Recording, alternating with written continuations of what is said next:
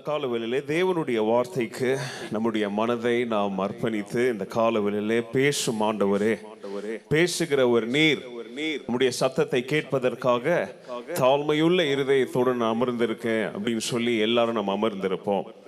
இன்னைக்கு ஒரு சுருக்கமான ஒரு செய்தியை கிட்டத்தட்ட ஒரு சண்டே ஸ்கூல் லெசன் போன்கிற ஒரு வேத பாடத்தை உங்களோடு பகிர்ந்து கொள்ள விரும்புகிறேன். நல்லா கவனிங்க.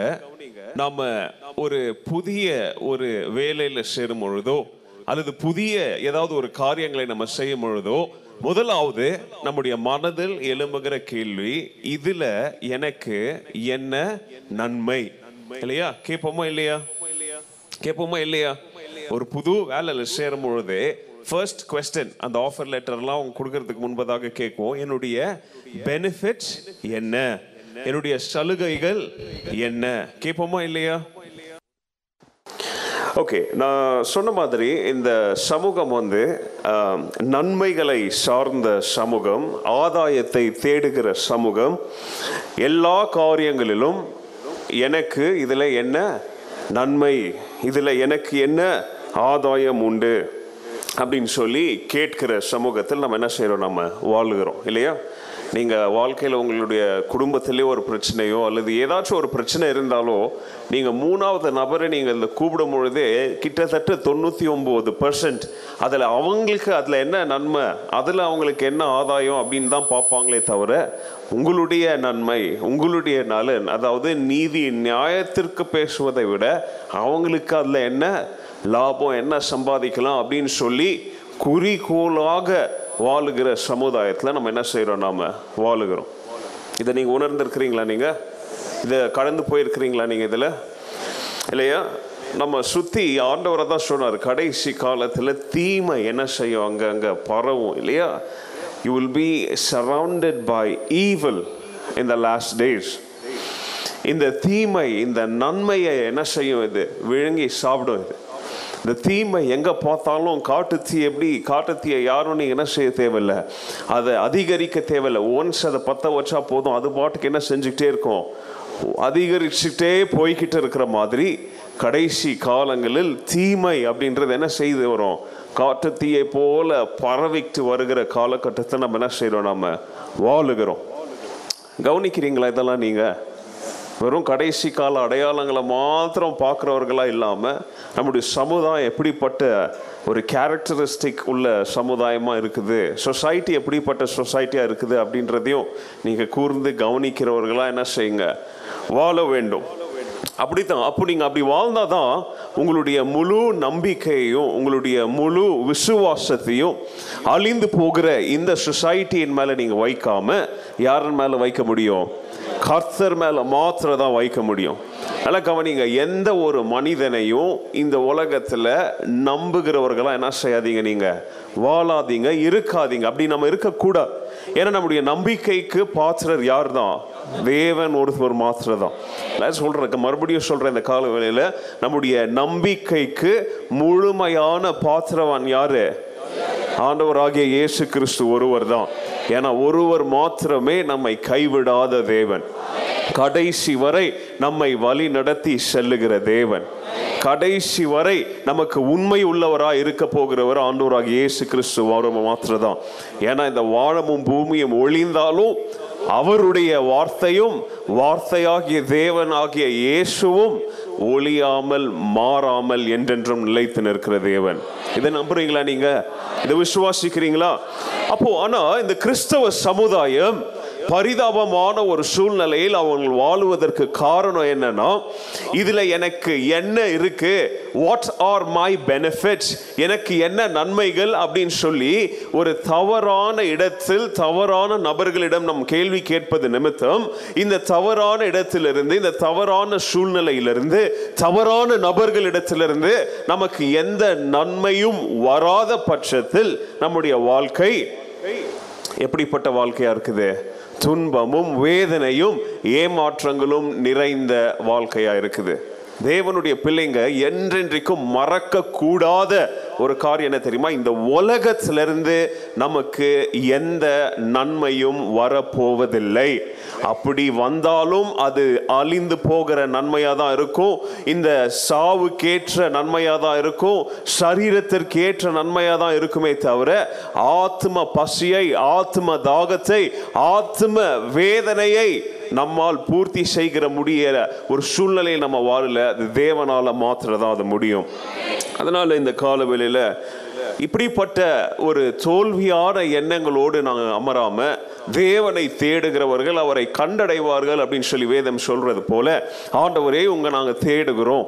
உண்மை நாமல் முழு இருதயத்தோடு உள்ளத்தின் ஆழத்திலிருந்து எங்களுடைய முழு நம்பிக்கையோடு எங்களுடைய முழு பலத்தோடு உம்மை நாங்கள் தேடுறோம் ஆண்டவரே உம்மை தேடுகிற எங்களுக்கு நீர் சகாயம் செய்யும் அப்படின்ற ஒரு ஜெப விண்ணப்பத்தோடு என்ன செய்வோம் நாம? இந்த காலவெளியில தேவனுடைய வார்த்தையை கேட்போம். அப்போ நான் சொன்ன மாதிரி இன்னைக்கு தேவ பிரசன்னத்தில் நாம கண்டடைகிற நன்மைகள் தேவ பிரசன்னத்தில் நாம் கண்டடைகிற சந்தோஷம் தேவ பிரசன்னத்தில் நமக்கு கிடைக்கிற பலனை நம்ம மறந்து இன்னைக்கு எங்கெங்கேயோ பார்த்து எனக்கு என்ன நன்மை இதில் எனக்கு என்ன கிடைக்க போகுது இதில் எனக்கு என்ன ஆதாயம் இன்னைக்கு உங்களுக்கு சமாதானம் வேணுமா? இன்னைக்கு நமக்கு சந்தோஷம் வேணுமா? இன்னைக்கு நமக்கு சுகம் வேணுமா? இன்னைக்கு நமக்கு ஆறுதல் வேணுமா? இன்னைக்கு நமக்கு விசுவாசத்தை கட்டி எழுப்பக்கூடிய நம்பிக்கையுள்ள வார்த்தைகள் வேணுமா? உலகத்திலிருந்து கிடைக்காது. தேவ பிரசனத்திலிருந்து மாத்திரம் தான் நமக்கு கிடைக்கும். கரங்களை உயர்த்தி ராமன் சொல்லுங்க. ஹலலூயா ஏன்னா விசுவாசத்தை கூட்டுகிறவரும் விசுவாசத்தை நிறைவு செய்கிறவரும் பரிசுத்தமான தேவனிடத்திலிருந்து மாத்திரம் நமக்கு கிடைக்கும் அப்படின்ற உண்மையை நாம் என்ன செய்திடக்கூடாது? மறந்துடக்கூடாது. ஹலலூயா ஹலலூயா ஆனா இந்த எளிமையான ஒரு சத்தியத்தை அநேக கிறிஸ்தவர்கள் மறந்து வாழுகிறோம் we have forgotten the very simple truth this is a very simple truth இது ரொம்ப எளிமையான எல்லா குழந்தைகளும் கற்றுக்கொள்ள வேண்டிய ஒரு எளிமையான சத்தியம். என்ன தெரியுமா? உலகத்தில் வாழ்றதை விட அதனால தாங்க சங்கீதக்காரன் சொல்றான் ஆண்டவரே அதாவது நான் பேரஃப்ரேஸ் பண்ணி சொல்கிறேன் இந்த உலகத்தில் நான் ஆயிரம் நாள் வாழ்றதை விட தேவனுடைய பிரசனத்தில் ஒரு நாள்னு சொல்றது நான் அதை மாற்றி சொல்கிறேன் ஒரு வினாடி ஒரு செகண்ட் நீங்கள் வாழ்ந்தாலும் அது உலகத்தில் உங்களுடைய முழு ஆயுசு நாளுக்கு சமம். அதையும் தாண்டி உள்ள ஒரு அற்புதமான பரிசுத்த அனுபவம் அது. அதனால தாங்க அவன் சொல்றான் எங்க போறீங்க? இந்த உலக யாத்திரையில் எங்க போறீங்க? தேவனுடைய பரிசுத்த பர்வதத்துல ஏறி அவருடைய வீட்டுக்குள்ளாக என்ன செய்யுங்க? வாங்க வரப்போவது யார்? அப்படின்னு சொல்லி அதற்கு ஐந்து சத்தியங்களை சங்கீதம் நூறுல அவன் சொல்லுகிறான். அப்போ இந்த கால வேளையில இந்த உலகத்தை அவருடைய வார்த்தையால் சிருஷ்டித்த உலகம் அப்படின்றது ஒன்று இருக்குல்ல? இந்த பூமி அண்ட சராசம் அப்படின்றது ஒன்று இருக்கல. ஆனா இது எல்லாத்தையும் தன்னுடைய வார்த்தையால் சிருஷ்டித்த தேவன். தண்ணீர் அப்படின்றது ஒன்று இருக்கல கடல் அப்படின்றது ஒன்று இருக்கல மலை அப்படின்னு ஒன்று இருக்கல.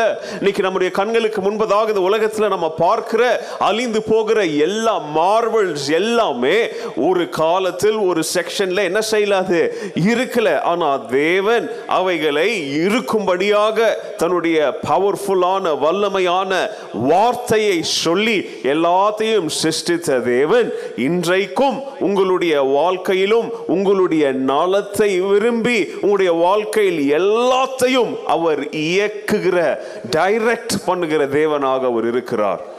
அவர் அப்படி இருக்கும் பொழுது அவர் கண்ட்ரோல்ல இருக்கும் பொழுது என்னுடைய வாழ்க்கையில் எனக்கு விரோதமாய் எழும்பக கூடியவன் யார் அப்படின்னு சொல்லி தேவ பிள்ளைகள் தைரியமாக கேள்வி எழுப்ப வேண்டிய ஒரு காலகட்டத்தில் நம்ம வாழுகிறோம். அலலூயா இப்படிப்பட்ட கேள்விகள் எல்லாம் நம்மளால எழுப்ப முடியலன்னா நம்முடைய நம்பிக்கை ஆண்டவர் மேல இல்ல அப்படின்றது அர்த்தம். அப்ப நல்லா கவனிங்க இன்னைக்கு எப்படி எல்லாத்தையும் எல்லா சிருஷ்டிப்பையும் தன்னுடைய ஒரு வார்த்தையால் சிருஷ்டித்த தேவன் மறந்துடாதீங்க. அதே ஒரே வார்த்தையால சகலத்தையும் நாசப்படுத்துவதற்கும் அவருக்கு என்ன இருக்குது?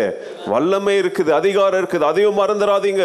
ஒரு வார்த்தையால் உருவாக்கின தேவன் ஒரே வார்த்தையால் எல்லாத்தையும் இல்லாமல் செய்யக்கூடிய வல்லமை படைத்த தேவன் அப்படிப்பட்ட தேவன் இருக்கும் ஒரு இமேஜினேஷனுக்கு சொல்றேன். ஒரு அறைக்குள் கதவை திறந்து உங்களையும் என்னையும் அவரை சந்திக்கக்கூடிய ஒரு ஸ்லாக்கியத்தை கொடுத்திருக்கிறாரே அதை நினைத்து இந்த காலவெளியில் நன்றி செலுத்துங்க.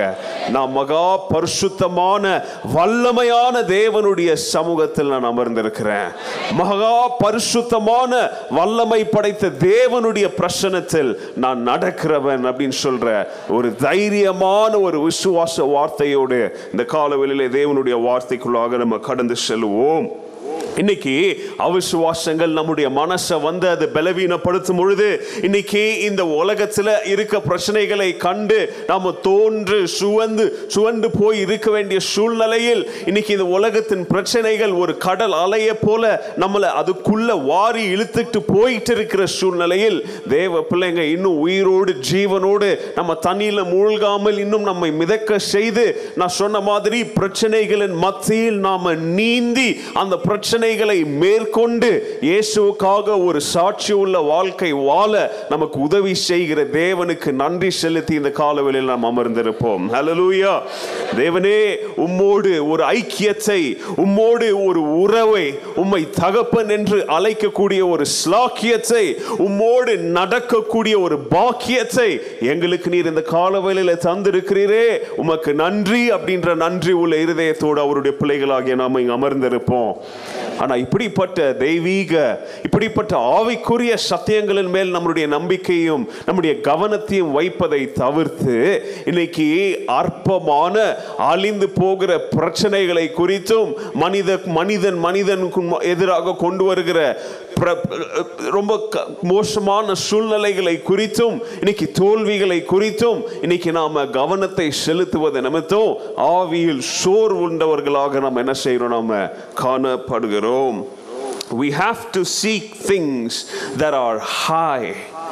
இன்னைக்கு தேவன் எப்படி உயர்ந்த ஸ்தானத்தில் அவர் இருக்கிறாரோ அப்படிப்பட்ட தேவனுக்குரிய காரியங்களை தேடுகிறவர்களாக அவருடைய பாத தண்டையில எப்படி மரியாள் வந்து எல்லாத்தையும் மறந்து அர்ப்பணித்து ஆண்டவரே நீரே போதும் அப்படின்ற நல்ல பங்கை தெரிந்து கொண்டாலோ அந்த நல்ல பங்கை தெரிந்து கொள்ள வேண்டிய சூழ்நிலையில் இன்னைக்கு கிறிஸ்தவர்கள் நம்ம காணப்படுகிறோம். ஆனால் இன்னைக்கு நிறைய பேர் நம்ம மனிதர்களிடத்தில் போய் பேசுகிறோம் இல்லையா? இன்னைக்கு நிறைய பேர் நீங்கள் போதகர்களிடத்தில் பேசுகிறீங்க உங்களுடைய நண்பர்களிடத்தில் பேசுகிறீங்க கவுன்சிலர்ஸ் கிட்ட நீங்கள் பேசுகிறீங்க ஆலோசகர்களிடத்தில் பேசுகிறீங்க சைக்காலஜிஸ்ட்ட பேசுகிறீங்க சைக்கியாட்ரிஸ்ட்டை பேசுகிறீங்க உளவியலாளர்களிட்ட நீங்கள் என்ன பண்ணுறீங்க பேசுகிறீங்க மனநல மருத்துவர்களிடத்தில் பேசுகிறீங்க உங்களுடைய மருத்துவர்களிடத்தில் நீங்கள் பேசுகிறீங்க ஆனால் யார் இடத்துல பேசினாலும் உங்களுடைய வாழ்க்கையில் விசுவாசத்தை அவர்களால் என்ன செய்ய முடியாது? நிரந்தரமாக உண்மையான சந்தோஷத்தை கொடுக்க முடியாது. அது தேவனால மாத்திரம் தான் முடியும். அவருடைய பிரசன்னத்தில் யார் அமர்ந்திருந்து வாழ்கிறார்களோ அவர்கள் என்னில்லாத நன்மைகளையும் ஆசீர்வாதங்களையும் அவர்கள் கண்டடைவார்கள். ஹலலூயா அதனால இன்னைக்கு நம்ம செமினாரு ஒர்க் ஷாப்பு அதாவது கருத்தரங்குகள் இப்படிப்பட்ட சூழ்நிலைகள் எல்லாம் போய் எப்படி தேவனோடு நடப்புது அப்படின்றத கற்றுக்கொள்ள முடியாது. தேவனோடு நடக்கிற வாழ்க்கையை நடைமுறை வாழ்க்கையில் நாம் என்ன செய்ய வேண்டும் நாம்? பிராக்டிஸ் செய்யாவிட்டால் இப்படிப்பட்ட அனுபவத்தை நம்மளால என்ன செய்ய முடியாது? பெற்றுக்கொள்ள முடியாது. உங்களுக்கு சிம்பிளான ஒரு அட்வைஸ் சொல்றேன். Learn to wait in the presence of God தேவ பிரசனத்தில் அமைதியாக நிலைத்திருக்கும் ஒரு வாழ்க்கையை நாம் கற்றுக்கொள்ள வேண்டும். நல்ல கவனிங்க. We are a stranger in this world இந்த உலகத்தில் பயணிக்கும் ஒரு அந்நியர்கள் நாம். அப்படி அந்நியர்களாக வாழும் பொழுது நமக்கு திசை தேடி நாம் அலைகிற சூழ்நிலையில் யார் எனக்கு வழிகாட்டுவா யார் எனக்கு திசை அப்படின்னு தவித்து நிற்கிற சூழ்நிலையில் எப்போ இப்படி கொஞ்ச நேரத்துக்கு முன்னாடி பாஸ்டர் சொன்னார் இல்லையா? Bible is our culture God's word should be our culture அப்படின்ற மாதிரி நமக்கு திசை தேவன் மாத்திரதான் தேவனுடைய வார்த்தை மாத்திரம் தான் நமக்கு திசையை காண்பிக்க வேண்டும். அல்லேலூயா இதனால தாங்க அவருடைய பிரசன்னம் என்றென்றைக்கும் நம்ம கூட இருக்கணும் அப்படின்ற ஒரு வாஞ்சையுள்ள ஒரு வாழ்க்கையை நாம் வாழ பழக வேண்டும். அல்லேலூயா நமக்கு ஆறுதல் மற்றும் உறுதியை உறுதி தரும் வார்த்தைகளை தருவது தேவனும் தேவனுடைய வார்த்தையும் மாத்திரம்தான். Hallelujah. It will reassure you and it will comfort you. இந்த மனித வாழ்க்கை ஒரு பயணம் அப்படின்னு சொன்ன இது எதை நோக்கிய ஒரு பயணம்? It is an unknown journey அதாவது இது ஒரு அறியா ஒரு பயணம். எங்க போகிறோம் அப்படின்றத நமக்கு ஒன்றை ஒன்றையும் புரிகிற விதத்தில் நமக்கு காண்பிக்காத ஒரு பயணம் தான் இது. இந்த உலக பயணம். ஆனால் தேவ பிள்ளைகளுக்கு நன்றாக தெரிய வேண்டும். இந்த அரியா பயணத்தில் நான் பயணித்தாலும் நான் போய் சேர வேண்டிய இடம் எது அப்படின்றது எனக்கு நன்றாக தெரிந்திருக்கிறது. I clearly know where I have to go I may walk in an unknown journey. I may go through an uncertain period of time, but I know where my destiny is. நான் எங்க போய் சேர வேண்டும் அப்படின்றது எனக்கு நன்றாக தெரியும் ஏன்னா எல்லா காலங்களிலும் அதாவது டைம்லெஸ் அப்படின்னு சொல்லுவோம். டைம்லெஸ்னால் என்ன தெரியுமா? கால வரம்பற்ற. அதாவது அப்படின்றத இந்த உலகத்தில் யாரோடும் நீங்கள் ஒப்பிட்டு சொல்ல முடியாது தேவனோடு ஒன்று தான் நீங்கள் ஒப்பிட்டு சொல்ல முடியும். ஏன்னா நேரத்தையும் காலத்தையும் கூட அவர் தன்னுடைய கரங்களில் வைத்திருக்கிறார். அப்படி காலங்களை தன்னுடைய கரங்களில் வைத்திருக்கிற தேவன் முடிவு எப்போ ஆரம்பம் எப்போ பாதியில் எப்போ இலைப்பாற வேண்டும் எப்போ பயணத்தை தொடங்க வேண்டும் அப்படின்ற முழு அறிவும் யாரிடத்தில் மாத்திரம் தான் இருக்குது? தேவனிடத்துல மாத்திரம்தான் இருக்குது. அப்போ நம்முடைய வாழ்க்கையின் முழு நிகழ்ச்சி நிரல் தி என்டையர் லைஃப்ஸ் ஐட்னரரி யாருக்கு தெரியும்? தேவனுக்கு தெரியும். நம்முடைய வாழ்க்கை எங்கே போகுது? நம்முடைய அர்த்தம் என்ன நடக்க போகுது அப்படின்றது உங்களுக்கு யாருக்காவது தெரியுமா? சொல்லுங்க உங்களுக்கு யாருக்காவது தெரியுமா? நம்முடைய ஜேர்னி நம்முடைய வாழ்வின் ஐட்டினரி என்ன அப்படின்றது உங்களுக்கு தெரியுமா? நம்முடைய வாழ்க்கையின் ப்ரோக்ராம் டீட்டெயில்ஸ் உங்களுக்கு தெரியுமா? ஆனால் தேவனால் அது நன்றாக தெரியும். அதனால தான் அவருடைய கரத்தில் நம்மை ஒப்பு கொடுக்கும் பொழுது அவர் தன் சித்தத்தை போல நம்மளை என்ன செய்கிறாரு? வழி நடத்துகிற தேவனாக அவர் இருக்கிறார். அப்போ நம்ம வாழ்க்கையில் எல்லா நேரங்களிலும் எல்லா சூழ்நிலைகளிலும் it is only proper that we seek his guidance and in his presence அவருடைய வழிநடத்துதலும் அவருடைய பிரசன்னத்தில் வாழுகிற ஒரு வாழ்க்கையும் நம்ம தேடும் பொழுது இப்படிப்பட்ட வாழ்வின் பயணம் நமக்கு எளிதாக மாறும்.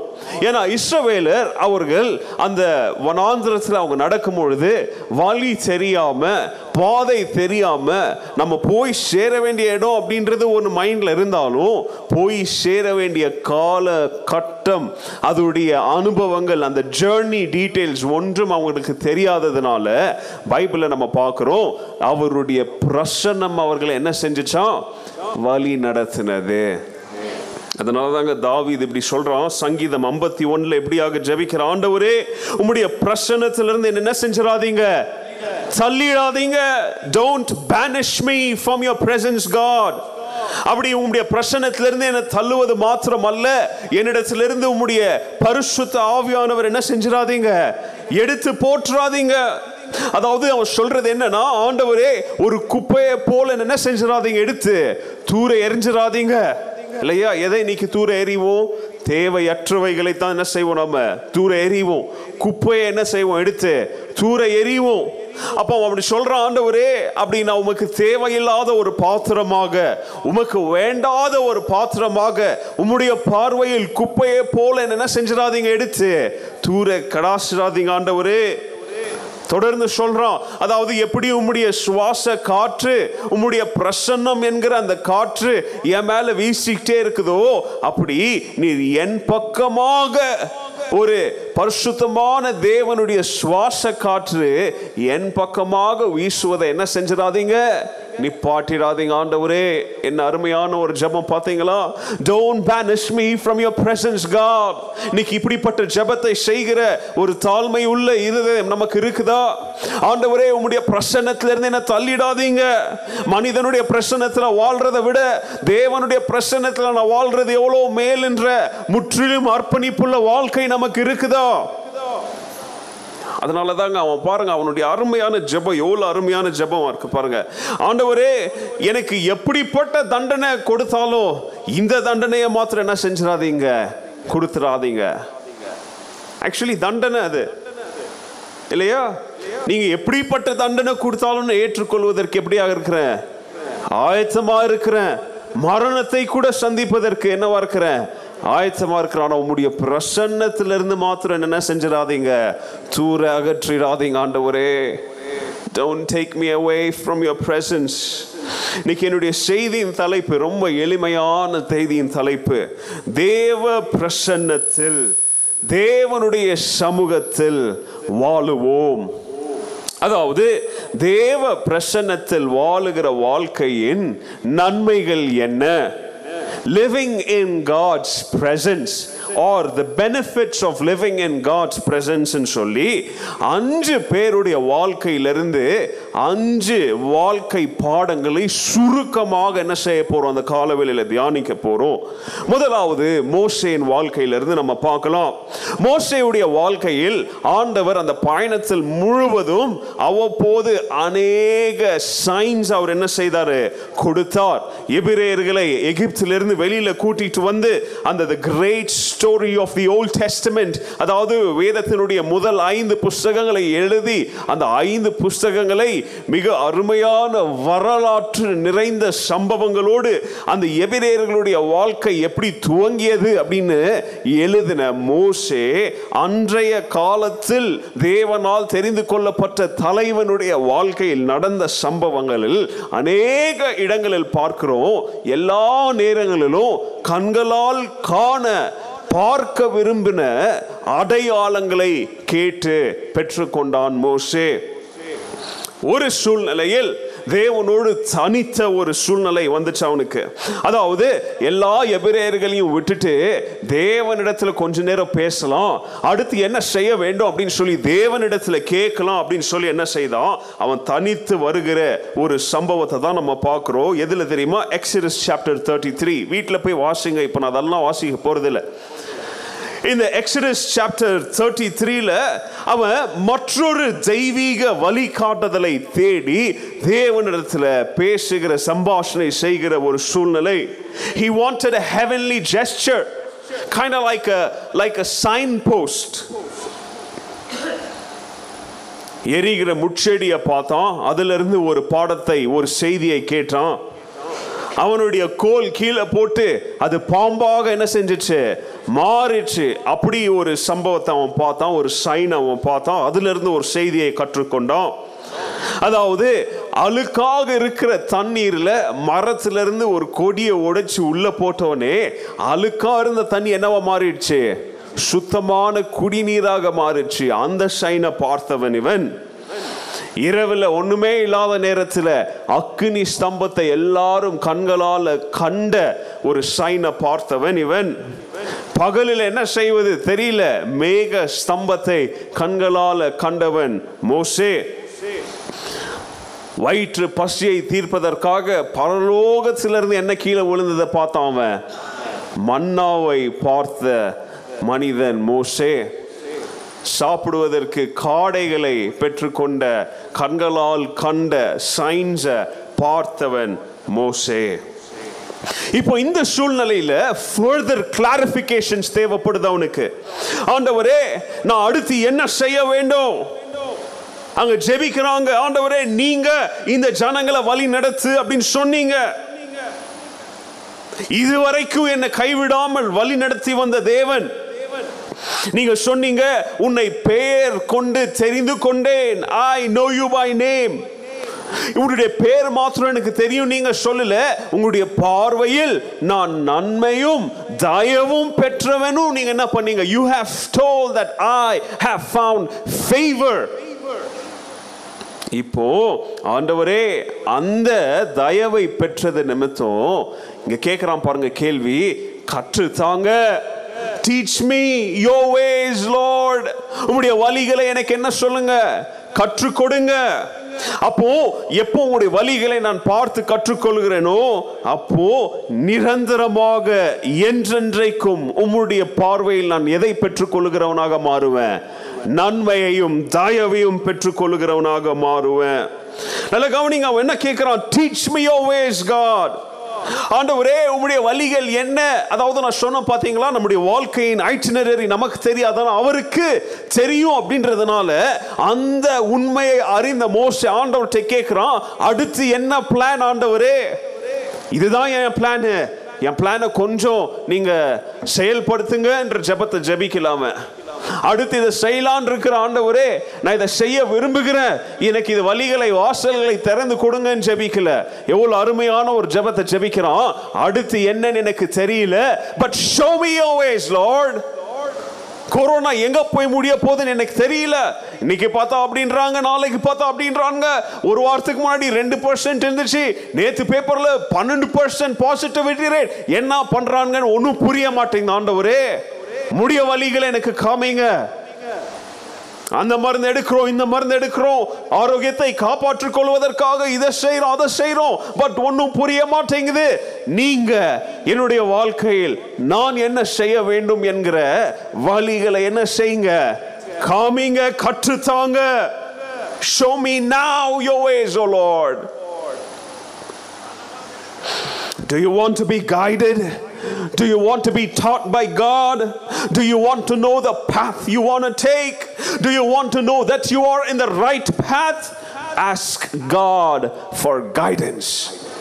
மனுஷ இடத்துல போய் நான் செய்யறது சரியான்னு கேட்காதீங்க எந்த ஒரு தீர்க்கதர்சிகிட்டையும் போய் தீர்க்கதர்சியே இல்ல முதலாவது அ- அப்படின்ற பேரை சொல்லிட்டு இருக்க உன்கிட்ட போய் என்ன செய்யாதீங்க நான் இதை செய்யறேன் இதை செய்யிட்டா வேணாமான்னு சொல்லி குறி கேட்காதீங்க மோசையை போல சூழ்நிலை நல்லா இருக்குதோ நல்லா இல்லையோ பாதை கண்ணுக்கு தெரியுதோ பாதை கண்ணுக்கு தெரியலையோ நீங்களும் நானும் ஜெபிக்க வேண்டிய ஜெபம் உம்முடைய வழிகளை எனக்கு கற்று தாரும் ஆண்டவரே.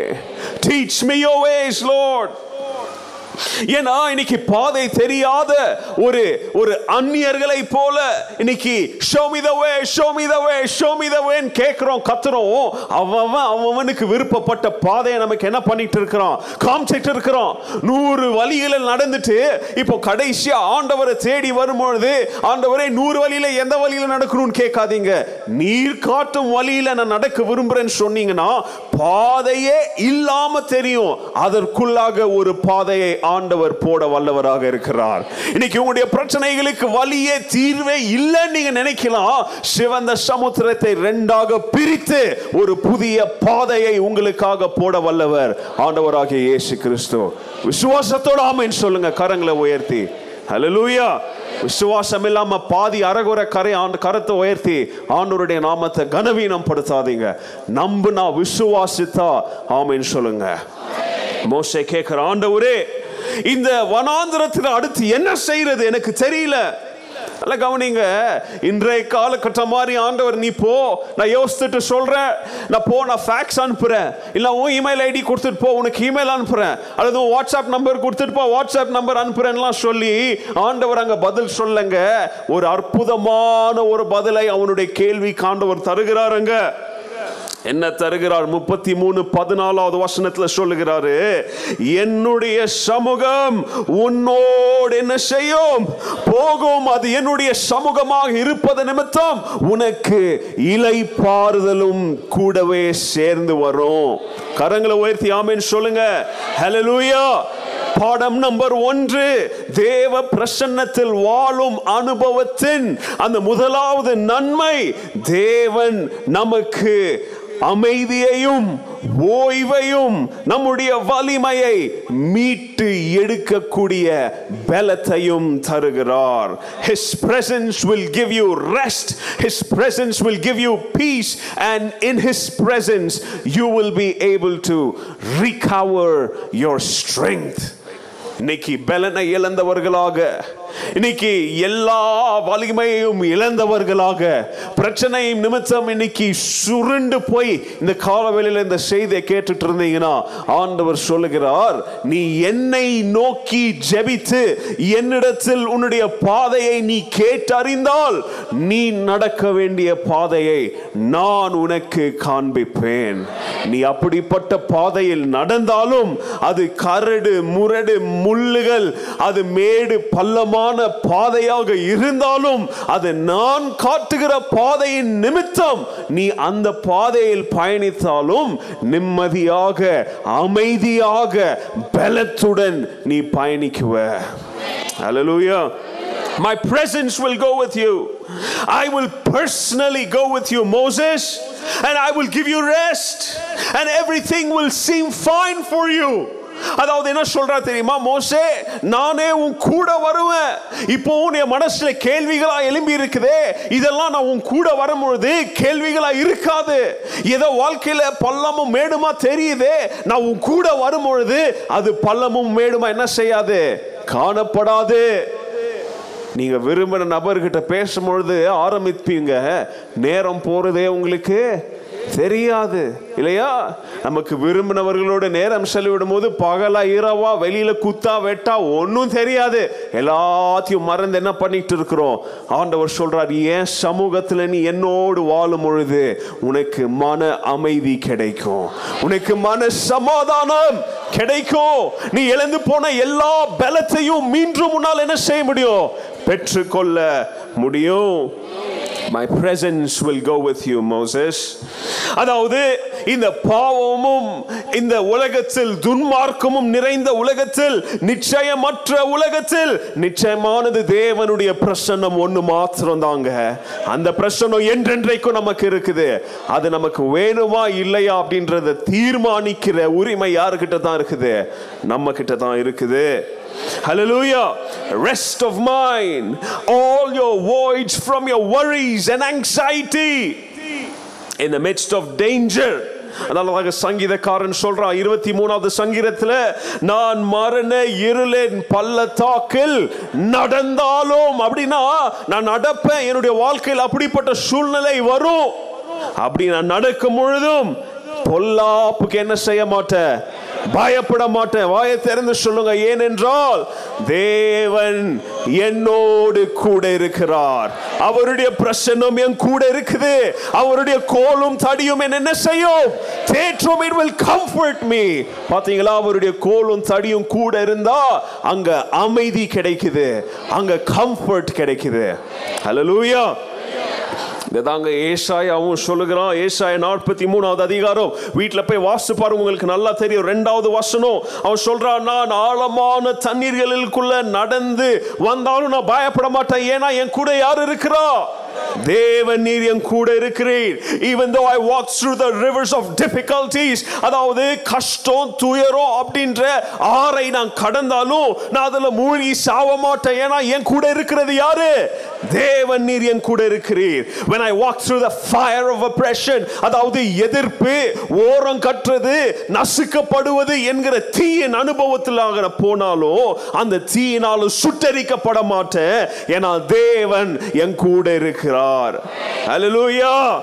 தேவ பிரசன்னத்தில் நடப்பதின் ரகசியம் என்ன அப்படின்னு மோசே நன்றாக கற்று அறிந்தது நிமித்தம் அவன் கேட்கிறான் ஆண்டவரே உடைய வழிகளை எனக்கு என்ன செய்யுங்க?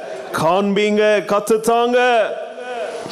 ஆண்டவர் அப்படி சொன்ன உடனே மறுபடியும் என்ன சொல்றான் பாருங்க பதினஞ்சாம் வசனத்துல சொல்றான் ஆண்டவரே நீர் எங்க கூட வராவிட்டால் இந்த இடத்தை விட்டு நாங்க நகரவே மாட்டோம். Don't make us leave this place lord நீர் சொல்றீர் நீ என் கூட வரேன்னு. ஆனா நீங்க வரலன்னா எங்களை என்ன செஞ்சிடாதீங்க இங்க இருந்து ரீஅஷோர் பண்றான் பாருங்க. அவனுடைய தாழ்மையின் அடையாளம் பாருங்க. தேவன் மேல் வைத்திருக்கிற அவனுடைய விசுவாசத்தின் அடையாளம் பாருங்க.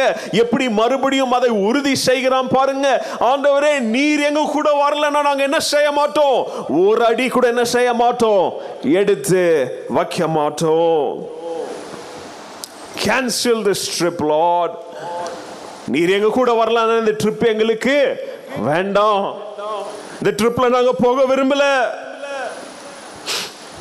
பாடம் நம்பர் ஒன் இதில் நான் நிப்பாட்டுறேன் தேவ பிரசன்னம் நம்ம கூட வரும் பொழுது தேவன் நமக்கு அமைதியான வாழ்வை ஓய்வை நமக்கு நம்முடைய இழந்து போன பலத்தை மீண்டும் நாம் பெற்றுக்கொள்ளும்படியாக அவருடைய பிரசன்னம் நமக்கு ஆசிர்வாதத்தை தரும். லூயா ரெண்டாவது அனுபவம் ரெண்டாவது பெனிஃபிட் என்ன? சங்கீதம் பதினாறாவது சங்கீதம் பதினோராம் வசனத்தில் அவன் கேட்குறான் ஆண்டவரே உம்முடைய வ- வழி வாழ்க்கையின் வழிகளை எனக்கு காமிங்க. Show me the way of life lord நீர் அப்படி காண்பித்து எனக்கு உம்முடைய பிரசன்னத்திலிருந்து வரும் சந்தோஷத்தை the pleasures of living with you உம்மோடு வாழுகிற வாழ்க்கையின் அனுபவத்தை your presence in the fullness of joy and the pleasures that I get out of it forevermore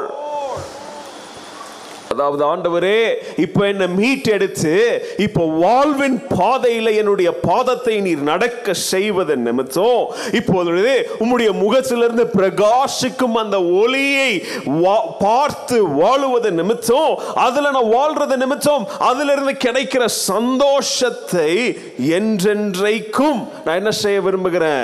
I want to live in that presence O God இன்னைக்கு சந்தோஷம் உற்சாகம் மகிழ்ச்சி அப்படின்றது ஒரு அரிதான பொருளா மாறிடுச்சு. இட்ஸ் எ ஸ்கேர்ஸ் கமாடிட்டி எங்க பார்த்தாலும் சந்தோஷம் இல்லை இன்னைக்கு. எங்கேயாவது ஒருத்தர் ரெண்டு பேர் சிரிக்கிறாங்களே தவிர யாராவது ஒருத்தர் ரெண்டு பேர் நல்லா இருக்கிறாங்கன்னு சொல்றாங்களே தவிர மீதி தொண்ணூத்தி எட்டு தொண்ணூத்தி ஒன்பது பர்சன்ட் மனுஷனுக்கு என்னதான் இருக்கு இன்னைக்கு? கஷ்டமும் கவலையும் கண்ணீரும். ஆனா சங்கீதக்காரன் நீங்க என்ன சொல்றோம்? உங்களுடைய பிரசன்னத்தில் வாழ்ந்தால் அங்க எங்க எங்களுக்கு என்ன கிடைக்குது எங்களுக்கு? சந்தோஷத்தின் நிறைவு கிடைக்குது ஆண்டவரே? அநேக இடத்துல பார்க்கிறோம் அந்த சந்தோஷத்தின் நிறைவு நிமித்தம் அவன் ஆடி பாடி மகிழ்ந்து தன்னையும் மறந்து அவன் என்ன செய்தான்? He was soaking in the presence of god. Soaking என்ன தெரியுமா? தண்ணி எப்படி துணியை எப்படி ஊற வைக்கிறீங்க? இல்லையா? துணியை எப்படி ஊற வைக்கிறீங்க? தண்ணியில் கொஞ்ச நேரம். ஊற பொழுது அந்த தண்ணி என்ன ஆகுது? அந்த சோப்பு தண்ணி அது நீங்க போடுற டிட்டர்ஜென்ட் எல்லாத்தையும் அது என்ன செய்யுது? சக் பண்ணி உள்ள வச்சுக்குது. இல்லையா? அதுக்கு பேர் தான் ஷோக்கிங் இவன் சொல்ற ஆண்டவரே உம்முடைய பிரசன்னத்தில் அப்படி நான் ஊற வைக்கும் பொழுது எனக்கு என்ன கிடைக்கு தெரியுமா? சந்தோஷத்தின் நிறைவு கிடைக்குது ஆண்டவரே. கரங்களை உயர்த்தி ஆமேன்னு சொல்லுங்க. இன்னைக்கு எத்தனை பேர் தேவ பிரசன்னத்தில் தேவனுடைய சமூகத்தில் இப்படி நாம சங்கீதக்காரனை போல சோக் ஆக விரும்புகிறோம். எழுதிக்காங்க பாடம் நம்பர் ரெண்டு. தேவ பிரசன்னத்தில் வாழும் பொழுது மகிழ்ச்சியின் முழுமையும் சந்தோஷத்தின் நிறைவையும் கண்டடைவோம். In his we will find fullness of joy and complete complete rejoicing அதனால நான் தாங்க ஓபேத் ஏதோம்ன்றவன் வீட்டில் தேவனுடைய பெட்டியை வச்சு அதை கொண்டு வரும்பொழுது தேவ பிரசன்னத்தில் அவன் என்ன செய்தான் அவன்? இஸ்ரவேலர்களுடைய மூப்பர்கள் எல்லாம் நடந்து வருகிறாங்க. அந்த தேவனுடைய பெட்டி போகும்பொழுது அவன் தன்னையும் மறந்து என்ன செய்கிறாங்க? சந்தோஷத்தின் நிறைவில் அவன் என்ன செய்கிறான் அவன்? தேவனை துதித்து பாடுகிறான். அன்றைய காலகட்டத்தில் தேவனுடைய பெட்டி இருக்கும் இடம் தேவனுடைய பிரசன்னம். இன்னைக்கு தேவனுடைய பெட்டி இல்லை. தேவனுடைய வார்த்தை இருந்தாலே அது தேவ பிரசன்னம். ஹலலூயா கர்த்தருடைய வார்த்தை உங்க நாவல் இருந்தா தேவ பிரசன்னம் அங்க இருக்குது. எங்க இரண்டு மூன்று பேர் அவருடைய நாமத்தில் கூடுகிறார்களோ அவர்கள் மத்தியில் இருப்பேன் சொல்றார். ஹலலூயா இன்னைக்கு சந்தோஷத்தின் நிறைவு வேணுமா? தேவ பிரசன்னத்தில் வாழ பழகுவோம். மூன்றாவது பாடம் அதே சங்கீதக்காரன். ஒன்பதாவது சங்கீதம் மூன்றாவது வசனத்தில் சொல்லுகிறான் ஆண்டவரே என்னுடைய எதிரிகள் எனக்கு விரோதமாக எழும்புகிறவங்க எல்லாம் எனக்கு தீய திட்டங்களை தீட்டுகிறவங்க எல்லாம் நீர் வரும் பொழுது என்ன நடந்தாங்க? தே டிஸ்அப்பியர்ட் லார்ட் எல்லாம் ஓடிட்டாங்க ஆண்டவரே. அதாவது எப்போ ஒரு இடி மின்னல் அடிக்குதோ அந்த இடத்துல ஒண்ணும் என்ன செய்ய முடியாதாங்க? இருக்க முடியாது முடியாது. இடி மின்னல் வல்லமைக்கு முன்பதாக இந்த இந்த ஃபோர்ஸ் ஆஃப் நேச்சர்ல வேற எதுவுமே என்ன செய்ய முடியாது. இருக்க முடியாது. நூறு ஒரு லட்சம் பேர் போய் நில்லுங்க. ஒரு லைட்னிங் போதங்க. உங்களை அடிச்சு நூ என்னது உங்களை சுத்தமா இல்லாத மாதிரி மாற்றுறதுக்கு அவ்வளோ வல்லமை. அப்போ ஒரு இடி மின்னலுக்கே இவ்வளோ வல்லமை இருந்துச்சுன்னா எல்லா அந்த இடி மின்னலையே சிருஷ்டித்த ஆண்டவருக்கு எவ்வளோ வல்லமை இருக்கும் இதை விசுவாசிங்க. சங்கீதக்காரன் சொல்றான் என்னுடைய விரோதிங்களாம் எழுப்பி நிற்கிறாங்க ஆண்டவரே. தீங்கு செய்யறதற்காக எழுப்பி நிக்கிறாங்க. எல்லாரும் பிளான் பண்ணி அங்கங்க வெயிட் பண்ணிட்டு நான் எப்போ வீழுவேன்? எப்போ என்னை குத்தலாம்? எப்போ என் பேரை கெடுக்கலாம்? எப்போ என்னை நாசம் பண்ணலாம்? எப்போ என் குடும்பத்தை உடைக்கலாம்? எப்போ என் வேலையில இருந்து விலைய வைக்கலாம்? என் பிள்ளைங்களை எப்போ நாசாக்கலாம்? அப்படின்னு சொல்லி என்னை நாசமாக்குவதற்காக இன்னைக்கு எத்தனையோ பேர் எழும்பி ஆங்காங்கே நிக்கிறாங்க. நான் நடந்து போனா அவங்க என்ன பார்த்து பயப்பட மாட்டாங்க ஆண்டவரே. ஆனா நீர் வந்தால் போதும் ஆண்டவரே. சூழ்நிலை மாறும். சொல்லுங்க. ஆண்டவரே நீர் if you appear they will disappear எவ்வளவு அருமையா சொல்றான். இஃப் யூ அப்பியர் நீர் வந்தா ஆள் அட்ரஸ் இல்லாம காணாம போயிடுவாங்க. சங்கீதக்காரன் சொல்றான் அப்போ தேவ பிரசன்னத்தில் வாழுவதின் அர்த்தம் தேவ பாதுகாப்பு நமக்கு கிடைக்கும். மூன்றாவது பாடம் தேதிரிகளிலிருந்து நமக்கு விரோதமாக எழும்புகிறவர்கள் இடத்திலிருந்து நமக்கு கவசமாக ஒரு பாதுகாப்பாக தேவனுடைய பிரசன்னம் இருக்கும். In his presence he will provide a protection. He will act as a shield against all our enemies. பிசாசு வருவான். ஒரு வழியா வருவானா? எத்தனை வழியா ஓடுவான்? ஏங்க ஏழு? நூறு வழியா இரநூறு வழியா ஒரு கோடி வழியா அவன் என்ன செய்வான்? இயேசுவை பார்த்த உடனே என்ன செய்வான் அவன்? இல்லாத அட்ரஸ் இல்லாதவனா பிசாசு மாறிடுவான். ஹலோ லூயா ஆனால் தேவ பிரசன்னத்திற்கு முகத்தை காட்டி வாழ்ந்தாதாங்க இந்த அனுபவம். முதுகை காட்டி வாழ்ந்தா என்ன கிடையாது? இந்த அனுபவம் நமக்கு கிடையாது.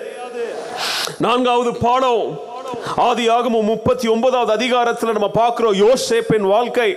அவனுடைய வாழ்க்கையில் என்னென்ன கஷ்டங்களை நேரிட்டான் எப்படி சகோதரர்களாக அவன் என்ன செய்தான் துன்புறுத்தப்பட்டான் சகோதரர்களாக எப்படி எகிப்து கொண்டு போய் இஸ்மவேலர்களிடத்தில் அவன் என்ன செய்தான் விற்கப்பட்டான் விற்கப்பட்டு போத்திப்பார் வீட்டுக்கு போனான். அந்த போத்திப்பாருடைய வீட்டில் என்ன நடந்துச்சு? எல்லாம் கவனிக்கிறோம். ஆனால் முப்பத்தி ஒன்பதாவது அதிகாரம் என்ன சொல்லுது தெரியுமா? அவன் அப்படி எகிப்தில் போன பிறகு போத்திப்பார் வீட்டில் இருந்த பொழுதும் ரெண்டாவது வசனம் சொல்லுது the lord was with Joseph யோசேப்புடன் யார் இருந்தா? தேவன் கர்த்தர் யோசேப்புடன் இருந்தது நிமித்தம் அவன் செய்தவைகள் எல்லாம் என்ன செஞ்சிச்சு? ஜெயம் பெற்றது. He succeeded in everything தேவன் அவனோடு இருந்தது நிமித்தம். எல்லாம் வாழ்க்கையில நன்மையா மாறுச்சு. தீமையா மாறினாலும் அந்த தீமையில நன்மையை தேவன் அவனுடைய வாழ்க்கையில் வைத்திருந்தார். கவனிங்க. மனிதர்கள் கண்களை தயவு. கிரேட் சக்சஸ் கிரேட் சக்சஸ் உடைய ஸ்டோரி எங்க? எவன் வாழ்க்கையில முன்னேறி இருக்கிறான்? அவன் இவன்லாம் வாசிக்காதீங்க. பைபிள்ல யோசேப்புடைய வாழ்க்கை தி கிரேட்டஸ்ட் சக்சஸ் எங்க? மோ- யோசேப்புடைய வாழ்க்கையில நீங்க பார்க்கலாங்க. எப்படி அடிமைத்தனத்திலிருந்து விற்கப்பட்ட சூழ்நிலையிலிருந்து தி கிரேட் சக்சஸா கவர்னர் போஸ்டுக்கு உயர்த்தப்பட்ட ஒரு மனிதனுடைய வாழ்க்கை. ஏன் தெரியுமா? வசனம் சொல்லுது. ஏன் அப்படி உயர்ந்தான் தெரியுமா? தேவன் யோசேப்புடன் கூட இருந்தார். தேவ பிரசன்னத்தில் வாழுகிற வாழ்க்கையின் ஒரு அனுபவத்தை யோசேப் வாழ்ந்தது நிமித்தம் அவனுக்கு ஃபேவரும் ஆனரும் கிரேட் சக்சஸும் அதாவது மேத்தமெட்டிக்ஸ்ல சொல்லுவோம் ரிகரிங் டெசிமல்னு சொல்லுவோம். அதாவது அதுக்கு எண்டேல போய்கிட்டே இருக்கும் ரிகரிங் ஆகிக்கிட்டு போய்கிட்டே இருக்கும். தொடரும் தசமமாக தேவனுடைய கிருபையும் தயவும் யாருடைய வாழ்க்கையில் இருந்துச்சு? யோசேப்புடைய வாழ்க்கையில் இருந்துச்சு ஹலலூயா இதை யோசித்து பாருங்க. It was a recurring decimal வெறும் ஒரு காலகட்டத்திற்கு மாத்திரம் தேவ பிரசனத்தின் வாழ்க்கையை அனுபவிக்கலங்க யோசிப்பு. தொடர்ந்து புள்ளி ஒன்று ஒன்று ஒன்று ஒன்று ஒன்று ஒன்று ஒன்று ஒன்றுன்னு போய்கிட்டே இருந்துச்சு. உயர்வுக்கு மேல் உயர்வை கண்டடைந்தான். யோசேப்பு தேவ பிரசன்னத்தில் வாழ்ந்தது நிமித்தம். நான்காவது பாடம் தேவ பிரசன்னத்தில் வாழ்ந்தால் மனிதர்களுடைய கண்களில் தயவும் மனிதர்களால் அதாவது உங்களுக்கு தயவை செய்யணும் அப்படின்னு சொல்லி யார் ஆண்டவர் வைத்திருக்கிறாரோ அவர்களிடத்தில் உங்கள் மேல் ஒரு விருப்பமும் அவர்களுடைய கண்களில் உங்களுக்கு கனமும் மரியாதையும் வந்து சேரும். யாருடைய பிரசனத்தில் வாழ்ந்தால்? தேவ you will receive favour and honour கடைசி பாடம் யோசுவா ஒன்றாவது அதிகாரம் அஞ்சாவது வசனம்.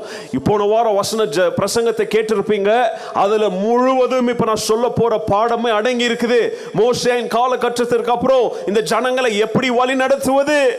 யோசேப்பு ஐ மீன் சாரி யோசுவா என்ன செய்வது? அப்படின்னு சொல்லி அவன் கலங்கி கண்டிப்பா கலக்கம் வந்திருக்கும். ஏன்னா அவன் போய் போட வேண்டிய செருப்பு யாருடைய செருப்பு? மோசையுடைய செருப்பு. அது ஒன்றும் சின்ன செருப்பு இல்லைங்க போடுறதற்கு மிக கனமான ஹெவி ஷூஸ் டு ஃபில் அப்படிப்பட்ட சூழ்நிலையில் பைபிள் என்ன சொல்லுது தெரியுமா? யோசுவா ஒன்னாவது அதிகாரம் அஞ்சாவது வசனம் சொல்லுது. ஆண்டவர் சொல்றாரு யோசுவாவே உனக்கு விரோதமாய் யாரால் என்ன செய்ய முடியாது? எலும்பி நிற்க முடியாது. எது வரைக்கும் தெரியுமா? நீ உயிரோடு இருக்கும் வரை as long as you live.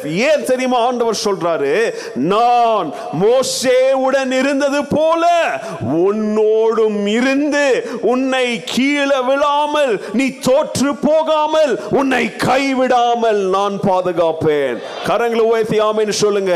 தேவ பிரசன்னம் நம்ம கூட இருந்தா he will not fail us he will not abandon us.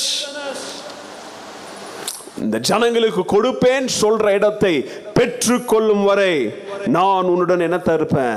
கூட இருப்பேன் உனக்கு பலத்தை தருவேன் உனக்கு கரேஜ தருவேன்.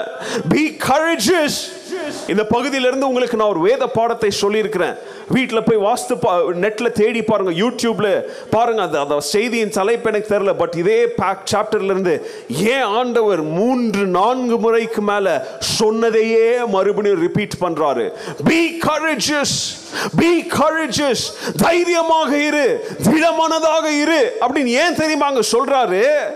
நான் உன் கூட இருப்பது நிமித்தம் அதை ஞாபகப்படுத்திக்கிட்டே இருக்கிறார் ஆண்டவர்.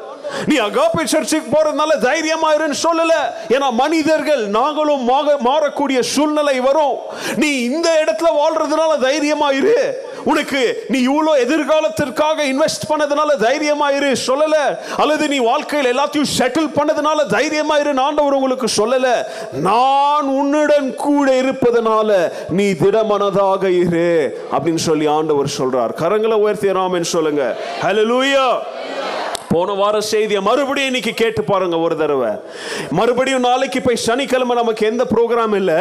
போன வாரத்தின் செய்தியை யோசுவாவை குறித்த செய்தியை மறுபடியும் கேட்டு பாருங்க. பாடம் நம்பர் ஐந்து தேவ பிரசன்னத்தில் வாழும் பொழுது வெற்றியையும் ஜெயத்தையும் முன்னேற்றத்தையும் நாம் என்ன செய்ய முடியும்? பெற்றுக்கொள்ள முடியும். We will receive victory triumph and success if we live in the presence of God. தேவ பிரசன்னத்தில் வாழ்வதற்கு அஞ்சு காரியம் இப்போ நான் சொல்லியிருக்கிறேன். ஆனால் தேவ பிரசன்னத்தில் வாழுவதுனா என்ன? சுருக்கமாக சொல்றேன். ரொம்ப சிம்பிள். முதலாவது ஜெப வாழ்க்கை. ஜபம் இல்லாத வாழ்க்கை தேவ பிரசன்னம் இல்லாத ஒரு வாழ்க்கை. தேவன் எப்படி ஜெபிக்க வேண்டும் சொல்லி ஆண்டவர் நமக்கு என்ன செய்திருக்கிறாரு?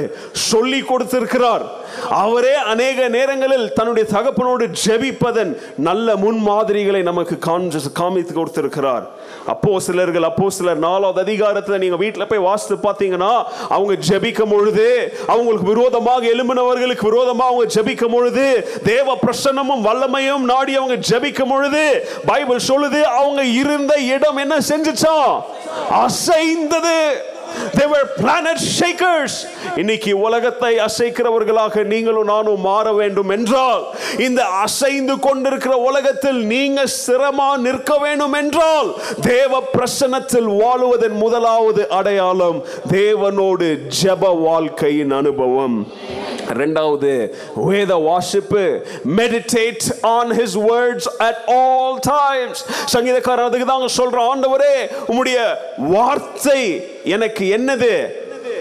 வெளிச்சம். இருளான பாதையில் நான் நடக்கும் பொழுது எனக்கு என்ன காமிக்குது அது? வெளிச்சத்தை காமிக்குது. ஞானத்தை கொடுக்கிறது. புத்திவா புத்தி இல்லாத நேரங்களில் தேவனுடைய வார்த்தை எனக்கு என்னத்தை கொடுக்கிறது? புத்தியை தெய்வ ஞானத்தை கொடுக்கிறது. ரெண்டாவது வேத வாசிப்பு. தேவ பிரசன்னத்தில் வாழ்வது அடையாளம் மூன்றாவது முக்கியமானது பாவத்தை கண்டு ஓடுகிற ஒரு வாழ்க்கை. தேவ பிரசன்னத்தில் வாழுகிற வாழ்க்கையின் அடையாளம் பாவத்தை பார்த்து பாவத்து கிட்ட ஓடக்கூடாது. பாவத்தை பார்த்து பாவத்தை விட்டு தூரமான ஒரு வாழ்க்கை. அதனால தாங்க அபக்கூக் இப்படியாக ஜெபிக்கிறான். ஒன்றாவது அதிகாரம் பதிமூன்றாம் வசனத்தில் சொல்ற ஆண்டவரே உமக்கு அக்கிரமத்தை பார்த்தவால் பாவத்தை பார்த்த உமக்கு என்ன செய்யாது? பிடிக்காத ஆண்டவரே. You cannot stand at the sight of evil ஆண்டவருக்கு பிடிக்காத காரியம் எது? பாவம். ஆண்டவருக்கு பிடிக்காத ஒரு காரியத்தை நீங்க செஞ்சுக்கிட்டு தேவ பிரசன்னத்தின் வாழ்க்கையை நாடுனா அது முட்டாள்தனம் இல்ல. தேவனுக்கு விரும்பாதவைகள் தேவனுக்கு பிரியமில்லாதவைகள் எனக்கும் எப்படி இருக்கணும்? பிரியமில்லாதவைகளாக இருக்கணும். பாவத்தை கண்டு ஓடி விலகுகிற ஒரு வாழ்க்கை. தேவ பிரசன்னம் இல்லாத வாழ்க்கை தோற்று போன ஒரு வாழ்க்கை. அநேக ஆண்டுகளுக்கு முன்பதாக ஒரு கடினமான ஒரு பட்டணத்து ஒரு இடத்திற்குள்ள தேவனுடைய வார்த்தையை கொண்டு போவதற்காக ஒரு சர்ச்ல இருந்து ஒரு இளம் யூத் டீம் வந்து அந்த மிஷனரிகள் காட்டு பிரதேசத்திற்குள்ள இருக்கிறவங்களுக்கு தேவையான ஒரு சில பொருட்கள் தின்பண்டங்கள் அங்க இருக்கிற பிள்ளைகளுக்கு காட்டுவாசிகளுக்கு அப்படின்னு சொல்லி ஒரு சில அவங்களுடைய சர்ச் மூலமா என்ன செய்தாங்க? அநேக பொருட்களை எடுத்து போயிட்டு இருந்தாங்க. அது தென் அமெரிக்கான் பகுதிகளினால அங்கெல்லாம் இந்த இந்த ட்ரக் கார்டல்ஸ் அப்படின்றவங்க என்ன செய்வாங்க? அதான் அதாவது கவர்மெண்டால அப்பாயிண்ட் பண்ணப்பட்ட மிலிட்ரியில் இவங்கெல்லாம் ரவுடிங்க. அவனுங்க அங்கங்க செக் போஸ்ட் வச்சுக்கிட்டு நிற்குவாங்க அப்படி மூணு செக் போஸ்ட்டை தாண்டி போனாதான் மிஷினரிகள் வாழ்ற காட்டு பகுதிக்குள்ள போக முடியும். அநேக இளம் பிள்ளைகளை அங்க இருக்கிற அந்த பாஸ்டர் என்ன செய்யறாரு கார்ல எல்லாத்தையும் லோட் பண்ணி அவங்க போயிட்டு இருக்கிறாங்க. எல்லாருக்கும் பயம். ஏன் தெரியுமா? இப்படிப்பட்டவங்க கையில சிக்குனா கொண்டு போய் ஜெயிலெல்லாம் போட மாட்டாங்க. அவங்க பிடிச்சிக்கிட்டு போய் உங்களை எப்படி வேணாலும் சித்திரவதை செய்யலாம் அப்படின்லாம் உங்களை பேர் ஊர் பேர் தெரியாமல் யாருக்கும் நியூஸ் வெளியில் வராமல் உங்களை வெட்டி கூட என்ன செய்யலாம்? கொன்றுலாம். அப்படி பிள்ளைங்க எல்லாம் பயத்தோட அந்த மிஷன் பணி தளத்துக்கு போயிட்டு இருக்கிறாங்க. அப்போ அங்க போதகர் சொல்றாரு யாரும் பயப்படாதீங்க. தேவன் நம்ம கூட என்ன செய்கிறாரு? வருகிறார். தேவ பிரசன்னம் நமக்கு பாதுகாப்பா இருக்குது. சொல்லிட்டு இருக்கிறார் ஆனாலும் பிள்ளைங்களுடைய கண்களில் என்னது? பயம். ஏன்னா நிக்கிறவனுங்க எல்லாம் எப்படி? கொடூரமானவனுங்க தீவிரவாதிகள். முதலாவது செக் போஸ்ட்ல தாண்டும் போது அங்க இருந்த ரூல்ஸ் பிரகாரம் அங்க அடுத்த ரெண்டு செக் போஸ்ட்ல செக் பண்ண மாட்டாங்க. ஏன்னா முதலாவது செக் போஸ்ட்ல எல்லாத்தையும் செக் பண்ணி ஓகே அப்படின்ற ஒரு ஸ்டிக்கர் என்ன செய்வாங்க? கார் மேல ஓட்டுவாங்க. அல்லது நடந்து போனால் கையில் கொடுப்பாங்க. அப்போ ரெண்டாவது செக் போஸ்ட் மூணாவது செக் போஸ்ட்டில் அவங்க உங்களை செக் பண்ண தேவையில்லை. என்ன இருக்குதான்னு மாத்திரம் பார்ப்பாங்க. ஸ்டிக்கர் இருக்குதான்னு மாத்திரம் பார்ப்பாங்க. முதலாவது செக் போஸ்ட் தூரத்தில் தெரியுது. எல்லாரும் பயத்தில் நிரம்பி இருக்கிறாங்க. அப்போ வண்டி ஓட்டிட்டு இருக்கிற பையன் சொல்கிறான் பாஸ்டர் எனக்கு பயமாக இருக்குது. எனக்கு இன்னும் கல்யாணம் கூட ஆகல. என்னதான் முதல்ல கேள்வி கேட்குவாங்க? பாஸ்டர் சொல்கிறார் சரி நீ இந்த பக்கம் வா. நான் வண்டியை ஓட்டுறேன். அவர் வந்து டிரைவர் சீட்ல உட்காந்து வண்டி போது ஃபர்ஸ்ட் செக் போஸ்ட் கிட்ட ஜெபம் பண்ணிக்கிட்டே போறாங்க. ஆண்டவரே இவங்க கண்கள் எங்களுக்கு என்ன தெரியணும்? தயவை கொடுங்க ஆண்டவரே. மிஷினரி பணித்தளத்திற்காக கொண்டு போற எத்தனையோ பொருட்கள் எங்க கிட்ட இருக்குது. இதை இவங்க எடுத்துட்டு விட்டா கூட பரவாயில்ல. எங்களை இளம் பிள்ளைகளை மிஷின் பணிக்கென்று வருகிற பிள்ளைகளை அவங்க என்ன செஞ்சிடக்கூடாது? எந்த ஆபத்தும் வந்துடக்கூடாதுன்னு சொல்லி பாஸ்டர் ஜோம் பண்ணிட்டு பாடல் பாடிட்டு அதாவது விசுவாசம் இல்லாத இருக்கிற பிள்ளைகளுக்கு தைரியத்தை சொல்லிட்டு வந்துட்டு இருக்கிறார் முதலாவது செக் போஸ்ட்டுக்கு வந்தாங்க. என்ன நடந்துச்சுன்னு கூட தெரியல. அவன் என்ன சொல்றான்? போ போ அப்படின்னு சொல்லிட்டான். தைரியமா உடனே ஐயோ விட்டாம்பா அப்படின்னு சொல்லி கார் எடுத்துட்டு வந்துட்டு இருக்கிறாங்க முதலாவது செக் போஸ்ட்டுக்கு ரெண்டாவது செக் போஸ்ட்டுக்கு நடுவில் வராங்க. ஒருத்தர் சொல்றான் ஐயோ நம்ம காருக்கு அவங்க என்ன கொடுக்கல? ஸ்டிக்கர் கொடுக்கலையே. அப்போ ரெண்டாவது செக் போஸ்ட்ல என்ன பண்ணுவாங்க? நிப்பாட்டுவாங்களே. பாஸ்டர் சொல்றாரு ஆண்டவருடைய பிரசன்னம் நம்ம கூட இருக்குது. முதலாவது செக் போஸ்ட்டை தாண்ட கடக்க செய்த தேவன் ரெண்டாவது செக் போஸ்ட் நம்மள என்ன செய்வாரு? கடக்க செய்வாருன்னு சொல்லி இந்த பிள்ளைங்களுக்கு தைரியத்தை சொல்லிட்டு ரெண்டாவது செக் போஸ்ட் கிட்ட வராங்க. ரெண்டாவது செக் போஸ்ட் கிட்ட வரவன் பார்த்தா என்ன சொன்னான்னு தெரியல போ போ போ அப்படின்னு சொல்லிட்டான். அதையும் தாண்டிட்டு இப்போ மூணாவது செக் போஸ்ட் அந்த செக் போஸ்ட்டை தாண்டி அடுத்து எங்க போயிடலாம்? மிஷன் பணித்தளத்திற்கு போயிடலாம். ரெண்டு செக் போஸ்டை கடக்க செய்த தேவனுடைய பிரசனத்தை பார்த்த உடனே இப்போ பிள்ளைங்களுக்கெல்லாம் தைரியம் வந்துடுச்சு இப்போ மூணாவது செக் போஸ்ட்டுக்கு போகிறதுக்கு முன்பதாக பிள்ளைங்களாம் சேர்ந்து பாஸ்டருக்கு தைரியத்தை சொல்லிட்டு இருக்கிறாங்க. பாஸ்டர் தைரியமா இருங்க. ஆண்டவர் மூன்றாவது செக் போஸ்டையும் கடக்க செய்வார். அதே மாதிரி மூன்றாவது செக் போஸ்ட் கிட்டேயும் வந்தாங்க. கரெக்டாக வேன் பாஸ் ஆகிற நேரத்தில் செக் போஸ்ட்ல நிற்கிறவன் கீழே கொண்டு ஷூ டையை கட்டினா அதாவது ஷூ லேஸை கட்டினா வேன் தைரியமா எந்த ஆபத்தும் இல்லாமல் மூன்றாவது செக் போஸ்டையும் தாண்டி பிள்ளைகள் மிஷினரி மிஷனரி பலித்தலத்திற்கு போனாங்க. தேவ பிரசன்னம் உங்க கூட இருந்தா இப்படிப்பட்ட கண்களுக்கு எட்டப்படுகிற ஆபத்துக்கள் இருந்தும் தேவ பிரசன்னம் உங்களை பாதுகாத்து மீட்டெடுத்து மனிதர்களுடைய கண்களில் உங்களுக்கு தயவை கொடுக்கும். ஹalleluya எளிமை நின்று கேட்ட மூன்று இந்த இந்த செய்திகளிலும் கேட்ட இந்த ஐந்து பாடங்களையும் மறுபடியும் ஞாபகத்தில் வைத்து எல்லாரும் ஜெபிப்போம். வாய்களை திறந்து ஜெபிங்க. அது ஆன்லைன்ல நீங்க பார்த்துட்டு இருந்தீங்கன்னா இருக்கிற இடத்துல நீங்க கரங்களை உயர்த்தி ஆண்டவரே உங்களுடைய பிரசன்னத்தினால நாங்க பெற்றுக்கொள்ளுகிற நன்மையின் வாழ்க்கை குறித்து இந்த காலவெளியில நாங்க கேட்டோம். ஆண்டவரே மோசே எப்படி தேவனுடைய வார்த்தையை நாடி தேவனுடைய வழி நடத்துதலை நாடி உம்முடைய வ- பாதையை நீங்க காமிங்க இல்லைன்னா நாங்கள் போங்க மாட்டோம் அப்படின்னு சொல்லி ஜெபித்தானோ அதை போல நாங்களும் இந்த காலவெளியில் ஜபிக்கிறோம் ஆண்டவரே உம்முடைய வழிகாட்டுதலின் பாதுகாப்பு எங்களுக்கு தாங்க உம்முடைய பிரசனத்தின் சந்தோஷத்தின் நிறைவு எனக்கு தாங்க உம்முடைய பிரசனத்தின் அந்த பாதுகாப்பின் அந்த கவசத்தை நீங்க எங்களுக்கு தாங்க. கேளுங்க வாயத்திலிருந்து கேளுங்க இருதயத்தின் ஆழத்திலிருந்து கேளுங்க. ஆண்டவரே ஜெயத்தை நீங்க எங்களுக்கு தாங்க ஆண்டவரே ஸ்தோத்திரம் கரங்களை உயர்த்தி சொல்லுங்க எல்லாரும். உமக்கு நன்றி ஆண்டவரே உங்களுடைய பிரசனம் இல்லைன்னா ஆண்டவரே எங்களால் ஒண்ணுமே செய்ய முடியாது. கேட்க மாட்டீங்களா ஆண்டவரை பார்த்து ஸ்தோத்திரம் ஆண்டவரே உமக்கு நன்றி. உங்க பிரசன்னம் இல்லாமல் என்னாலே ஒன்றும் செய்ய முடியாதையா? பாடுங்க ஒப்பு கொடுத்து பாடுங்க. உங்க பிரசன்னம் இல்லாமல் என்னாலே ஒன்றும் செய்ய முடியாதையா? கரங்களை உயர்த்தி உங்க பிரசன்னம் இல்லை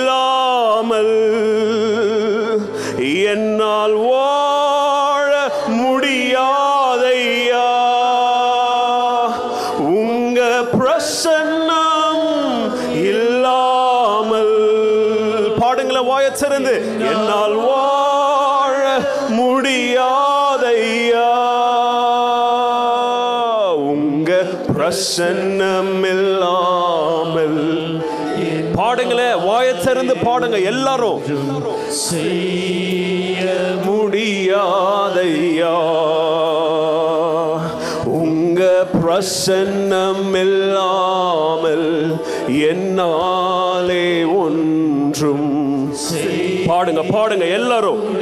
மோசே கண்ட பிரசன்னம் நானும் காண வேண்டும். கரங்களை உயர்த்தி. மோசே கண்ட பிரசன்னம். நானும் காண வேண்டும். பாடுங்க பாடுங்க எல்லாரும். மோசே கண்ட பிரசன்னம்.